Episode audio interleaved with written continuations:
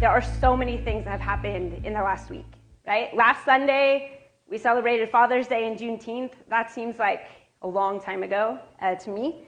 And maybe that's because I was camping with the youth last Sunday and I was a little sleep deprived. Um, but we've, the, the war in Ukraine is still going. Uh, most of the U.S. states, or all of the U.S. states, held their primary elections. The Select Committee to investigate the January 6th attack on the Capitol is, hearing, is having their initial hearings. There was a deadly earthquake in Afghanistan. Uh, so many in our country are still reeling from the racially motivated and school based mass shootings. Gas prices and inflation in our country are at recent record highs. We are still in the midst of a pandemic where people are getting sick, and there's still a burden on our healthcare system and our healthcare workers that has been prolonged. As Elliot mentioned, there have been multiple significant Supreme Court rulings in the last few days, and a significant piece of gun control legislation was signed into law. That doesn't have anything to do with personally where you're at. I know people in this room are struggling with financial situations or health related conflicts or issues. Um, but some people have gotten new jobs or purchased houses. People are having babies. People are getting engaged. There's this conflict of emotions in ourselves. Some of these issues might, we might be experiencing a conflict. You're like, how do I really feel about this thing? Or this part seems this way and this part seems that way. Or you might see some people rejoicing over something that causes sadness in you or the other way around. And so I just want to recognize that those feelings, as Elliot said, are not only okay, but they're welcome. If church can't be a place where we come with all of us, then like what is what is the point? And so before I get into to the prepared message this morning, I want to actually give us like a minute to actually sit with it. Um, I know that, that all of us come with different things and our lives demand different things of us. But this morning, honestly, mainly because I was sharing this morning, I took a minute before I left my house and I just like exhaled. And even as I was exhaling, I was like, okay, it's time to go. And I was like, I can't even sit still to like exhale a full breath, right? Like, like that's a problem that we are always jumping to the next thing. And we might read a headline or see a post and we don't even give ourselves time to process. Um, and that can be a problem for multiple reasons. Sometimes we react before we've even thought it through, or we just move on to the next thing because this is way too much, right? I just listed things. I didn't like search what's happening in the world, right? That's just like stuff I knew off the top of my head. And so we come with so much. And so God wants to meet us where we're at, and each one of you. And it's really my prayer that what I share this morning meets us where we're at. And I I don't have the ability to know where each of you are at and, and craft words to meet you there, but God can do that. Through the Spirit, He can meet you where you're at. And so I'm going to give us a minute. I'm going to stop talking and just sit, take those couple deep breaths and let yourself fully breathe in and out. Um, and then we'll start with the message.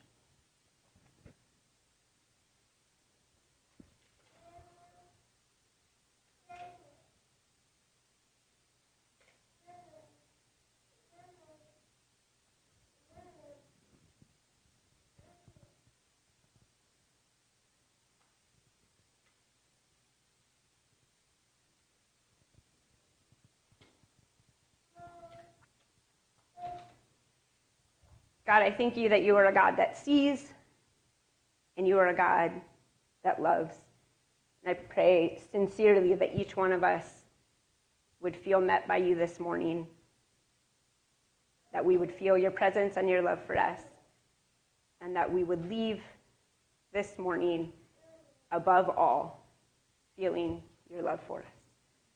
I pray that what I shared this morning um, would be part of that. Amen. So, Matt Stricker and I met a couple times as we were preparing for what this series on the church would be. Matt led a series uh, last year on the institutional church and kind of what is the church, and we're continuing that this year. And I wish that all of you could have been there for my conversations with Matt because they were encouraging, they were thought provoking. It was a little bit of church right at the Strickers dining room table. And honestly, that's when we talk about what is the church, that is what part of the church is, is people talking about what does it mean to follow Jesus? And so in Matt and I trying to figure out what do we want to share with the church, we got to do that. And so this morning, I really hope that what I share sparks those conversations. I don't intend for you to leave here like, I understand how rules should be applied in the church. Like, I do not know that. I do not have all the answers. I just share one perspective. Um, but I want us to be a people that talk about these things. Um, and so you might leave, uh, hopefully, you will leave with more questions than answers and more things to think about. Um, I think that church should be a place where we engage, where we are caused to, to reflect and to learn and, and then to take action. This morning, as you can see on the slide, I'm going to be talking about the rule, the role of rules in the church, in the institutional church. Represented in this room are as many experiences with the church as there are people, right? Some of us grew up in churches that we loved. Some of us grew up in churches where we were deeply hurt. Some of us started coming to church as an adult very recently. And some of us are trying to figure out is church something for me? Is it something I even want to be involved in? And all of those perspectives um, are valid, and all of those perspectives in, impact how we hear what we hear in church. I grew up in a really small church, um, and in a, in a church and in a family where I learn, learned a lot of true and really good things.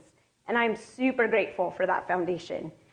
But because of my personality, growing up in those contexts, I also came to believe some really untrue things as well.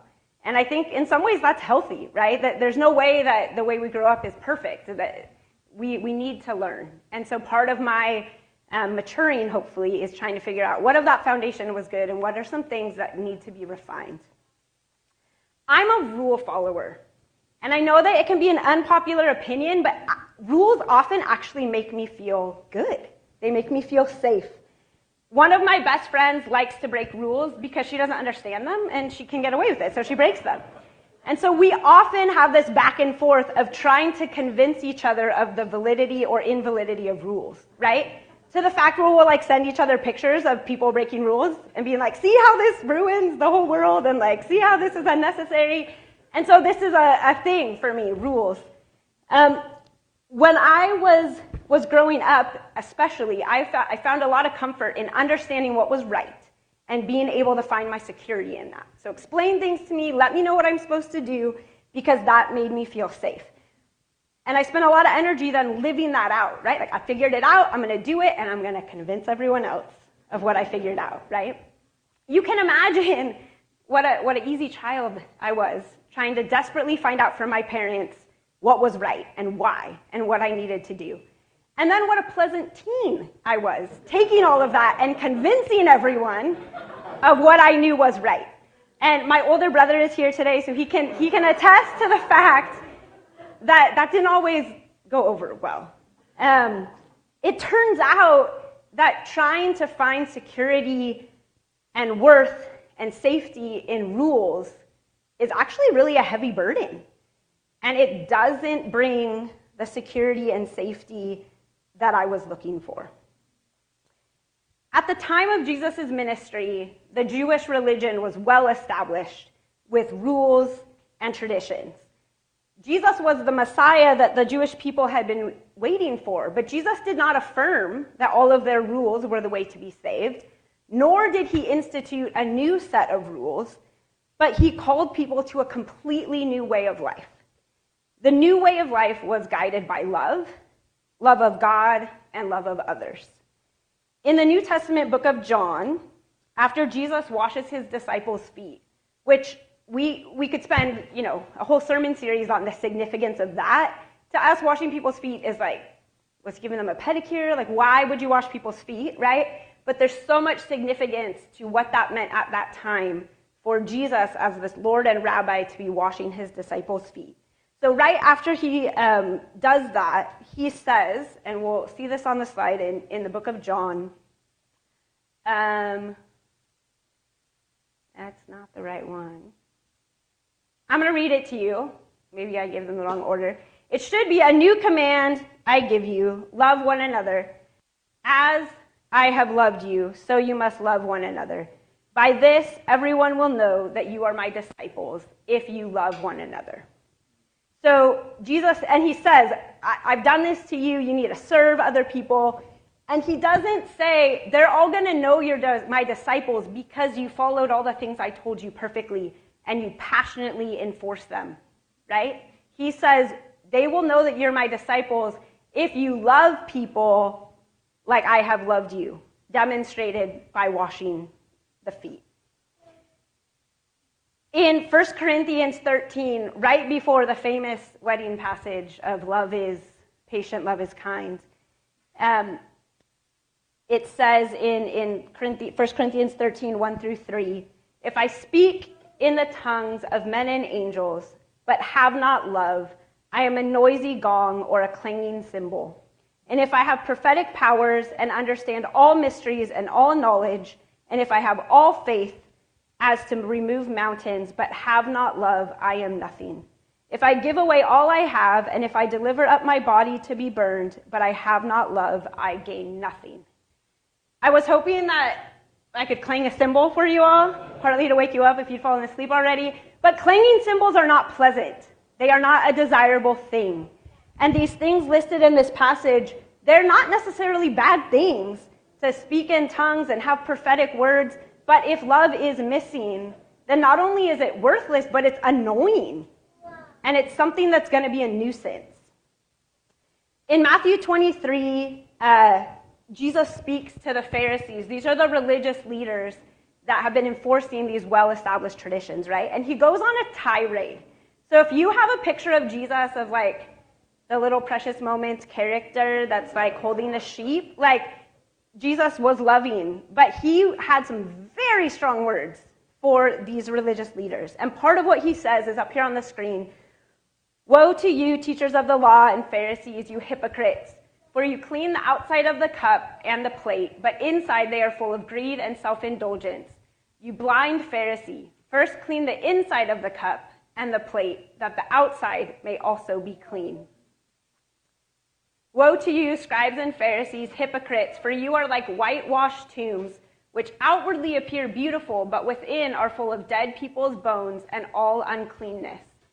So you also outwardly appear righteous to others, but within you are full of hypocrisy and lawlessness.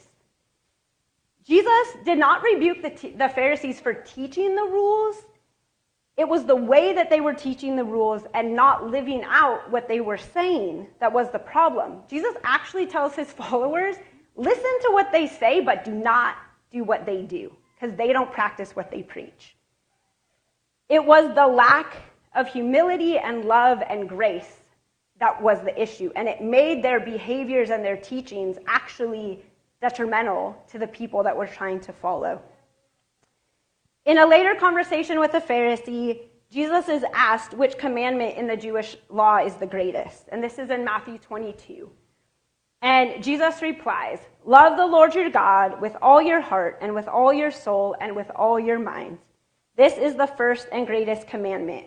And the second is like it love your neighbor as yourself. All the law and the prophets hang on these two commandments. That is super clear. Love God with all that we have and love our neighbors. All the laws and regulations hinge on love. I know it's easy, at least for me, to sometimes get on the Pharisees for being so judgmental and narrow minded and legalistic, but I have some Pharisaical tendencies, and I think all of us do if we're honest. Even for those rule breakers of you out there, most of us like some sort of guidelines or structure or order. We like formulas. And that is part of the reason why there are so many divisions among us. We want there to be an us so that there can be a them. We want there to be a right and a wrong, even if our wrong is people that say other people are wrong, right? It, it, it keeps going. It's like, oh, everyone just needs to be right. I don't want to, anyone, you know, we shouldn't judge people. But then it's like, I'm going to judge you for judging people, right? And so it, it, it can spiral. One of the things that frustrates me most about the Bible is that there's a lot that is unclear. I read the Old Testament and I'm left with these angry and confused feelings about these characters and these stories. Jesus purposely speaks in parables, and he actually says some people will not understand what I'm saying. If God wanted to, he could have given us a very clear rule book or like the ultimate search engine, you know, where you could be like, what do I do when my child does this? Like, God could have given us a way to find out exactly what to do in every situation, but He doesn't. And if we like it or not, following Jesus involves some ambiguity and some tension. There's not this certainty that we often desire. And because of that, we make rules and formulas because it makes us feel better. Life is easier. It is. Without tension and without uncertainty, it's easier. So we make lists of behaviors that are acceptable and unacceptable. We make seven steps to whatever it needs to be. We use acronyms, which is my favorite, that just make everything simple, right? If you just have a cute acronym, like, it'll all be okay. And often we, we make these rules. We tell teens, this is how you date, and we give detailed lists of what's appropriate and what's not. We tell adults how to have a godly marriage and a godly family and how to handle your money godly. Now, hear me, it is important that we talk about how we handle our bodies and our relationships and our money in a way that aligns with God's kingdom. But so often we, we miss the complexity because we just want an easy answer. We take things that should be descriptive, one way to do this, something that has worked for me, and we make it prescriptive. You need to do it this way. It needs to be done this way. In church context, this way of living can be even more harmful because these rules are taken a step further and they're turned into institutionalized systems of belief. These systems create a sort of order and uniformity at the expense of people.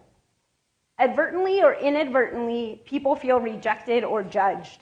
If people don't fit the cookie cutter mold of the Christian way to do things, which, by the way, is often defined by a certain group of people in a certain place in the world, in a certain time in history, in a certain socioeconomic class, in a certain geography, right?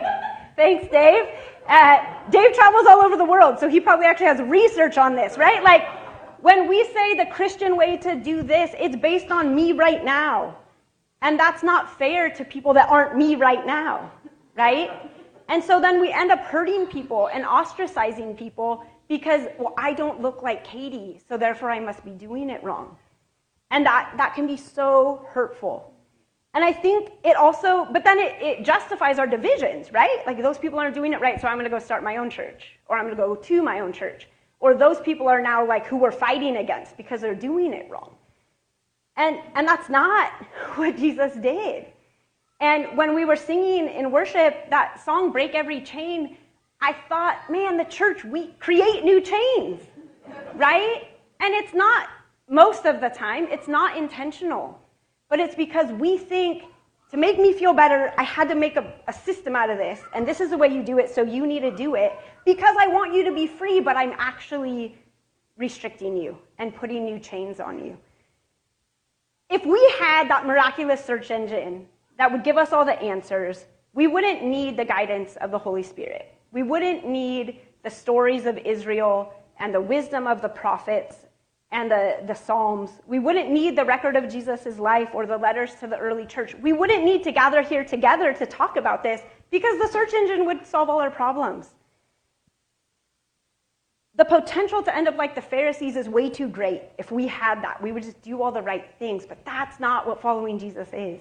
That's not what the church is. God wants us to be in relationship with Him, He wants us to be loved by Him, He wants us to be dependent on Him. This means a life of grace, of questioning, of learning, of, getting it wrong, of trying again, of transformation. Rules cannot transform us, only love can do that. And that's what Jesus calls us to be a people that are transformed. Like it did for me in my younger years, I think rules in the church provide a version of comfort, security, and structure. This version of living causes us to be people who are so focused on being right and therefore others are wrong. Our focus shifts away from what really matters. Instead of focusing on how we can best love and serve others, we focus on creating, explaining, and defending these systems of belief. Unfortunately, there are way too many examples of this throughout church history and in current times. We need to be better as the church than I was as a child and a teen relationship with the triune God, Father, Son, Holy Spirit, is the only way to live out what the church was meant to be. The only true and lasting comfort comes from God alone. As we look at the complete biblical narrative in the words of Jesus, we can't deny that a certain way of living is a part of being the church. God had very specific rules and expectations for the people of Israel. Jesus had a lot to say about what life in the kingdom looks like. But for the Jewish people and the followers of Jesus, the point of those commands and teachings was and still is to be in the love of God and to bring others into that love. If we focus so much on doing the right things, we miss that relationship and we, we do those harmful things that we've already talked about. The only way that we will live out being the church is if we are rooted in relationship and love of God. Here at One Life, we really do try to be a place where love is primary. And I, I don't know how, if, if all this has been shared, but the teaching team, we've been meeting to talk about, about different things and important things. And we don't leave like, here is our defined statement. Um, and that can be uncomfortable for some of us. Um, but that is because we're trying to figure out, okay, that matters, but what matters most is that we're loving people. And that means that we uh, leave some space for slightly different takes on things because we don't want to just create more chains, right? By saying we define this, so therefore anyone who's outside of this is out. We, we want to hold the primary thing the primary thing. And I'm so grateful for that about this church. I said in the beginning that I think church is a place where we should engage, where we don't just sit and accept something and go. Um, and so I'm going to give you a chance to engage right now. Uh, don't worry, you're not going to have to talk to anyone or write anything down. But I am going to ask us to take some time to reflect. And there's hopefully going to be some reflection questions on the screen. And so I want, I want us to take some time together to think about these things. And I spent some time as a college professor, and so I'm like, there's this big temptation for me to make you write something down or like, you know, quiz you next week. But what I do ask you to do is to really focus uh, in some way on number four. What is something that you can take from this? Uh, and tell someone. Because so often we sit in church, we hear something, and then we're like, oh, sweet, they prayed. Where am I going to go to lunch? Right? And we're, we're done with that. But the, God has work to do. Um, and it could be that I said something that you really disagree with or that's confusing to you, that's fine. Then that can be part of your action step. Come talk to me, talk to someone else, and say, what, what did that mean? How does that work? That is what we want. To be the church, we need to be a people who talk about what it means to be the church. So, these reflection questions if you have been hurt by the, systemic, by the systemic rules of a church, ask God this morning to begin or continue healing you from that. What rules have you focused on too much either following yourself or trying to get others to follow. What specifically might change in your life if you focused more on seeking God and being rooted in that love than following rules? And what is one step you can take this week to, to respond to something this morning? And that can be from anything um, in this time this morning. But I think it's just so important, again, that we remember what God calls us to be is a people who are transformed by his love and bringing other people into that love. And we, we need to resist the temptation to make that formulaic um, and written out for ourselves and for other people. So Tom's going to come up and just play some background music for us, and I'm going to pray for us. And I really do encourage you to take this time um, to ask God to meet you where you're at, however systemic rules in the church affects your life, God wants to meet you there. Um, and so I'm going to pray that this time would do that. God, we thank you that you did come to break the chains, that you came to call those on the outside in, and that you, necess- in necessity, called the religious leaders to a deeper understanding of the belief system that they had you desperately want all of us to live a freedom that can only come from the transforming power of your love.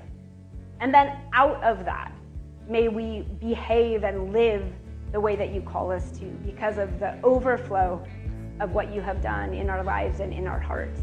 May we behave the right way because our hearts are in the right place and have been transformed by you. So, God, meet each one of us here this morning with the specific thing that you have for us. And may we go from this place one step further, uh, one step closer to an understanding of your deep love um, and the incredible grace that you show us.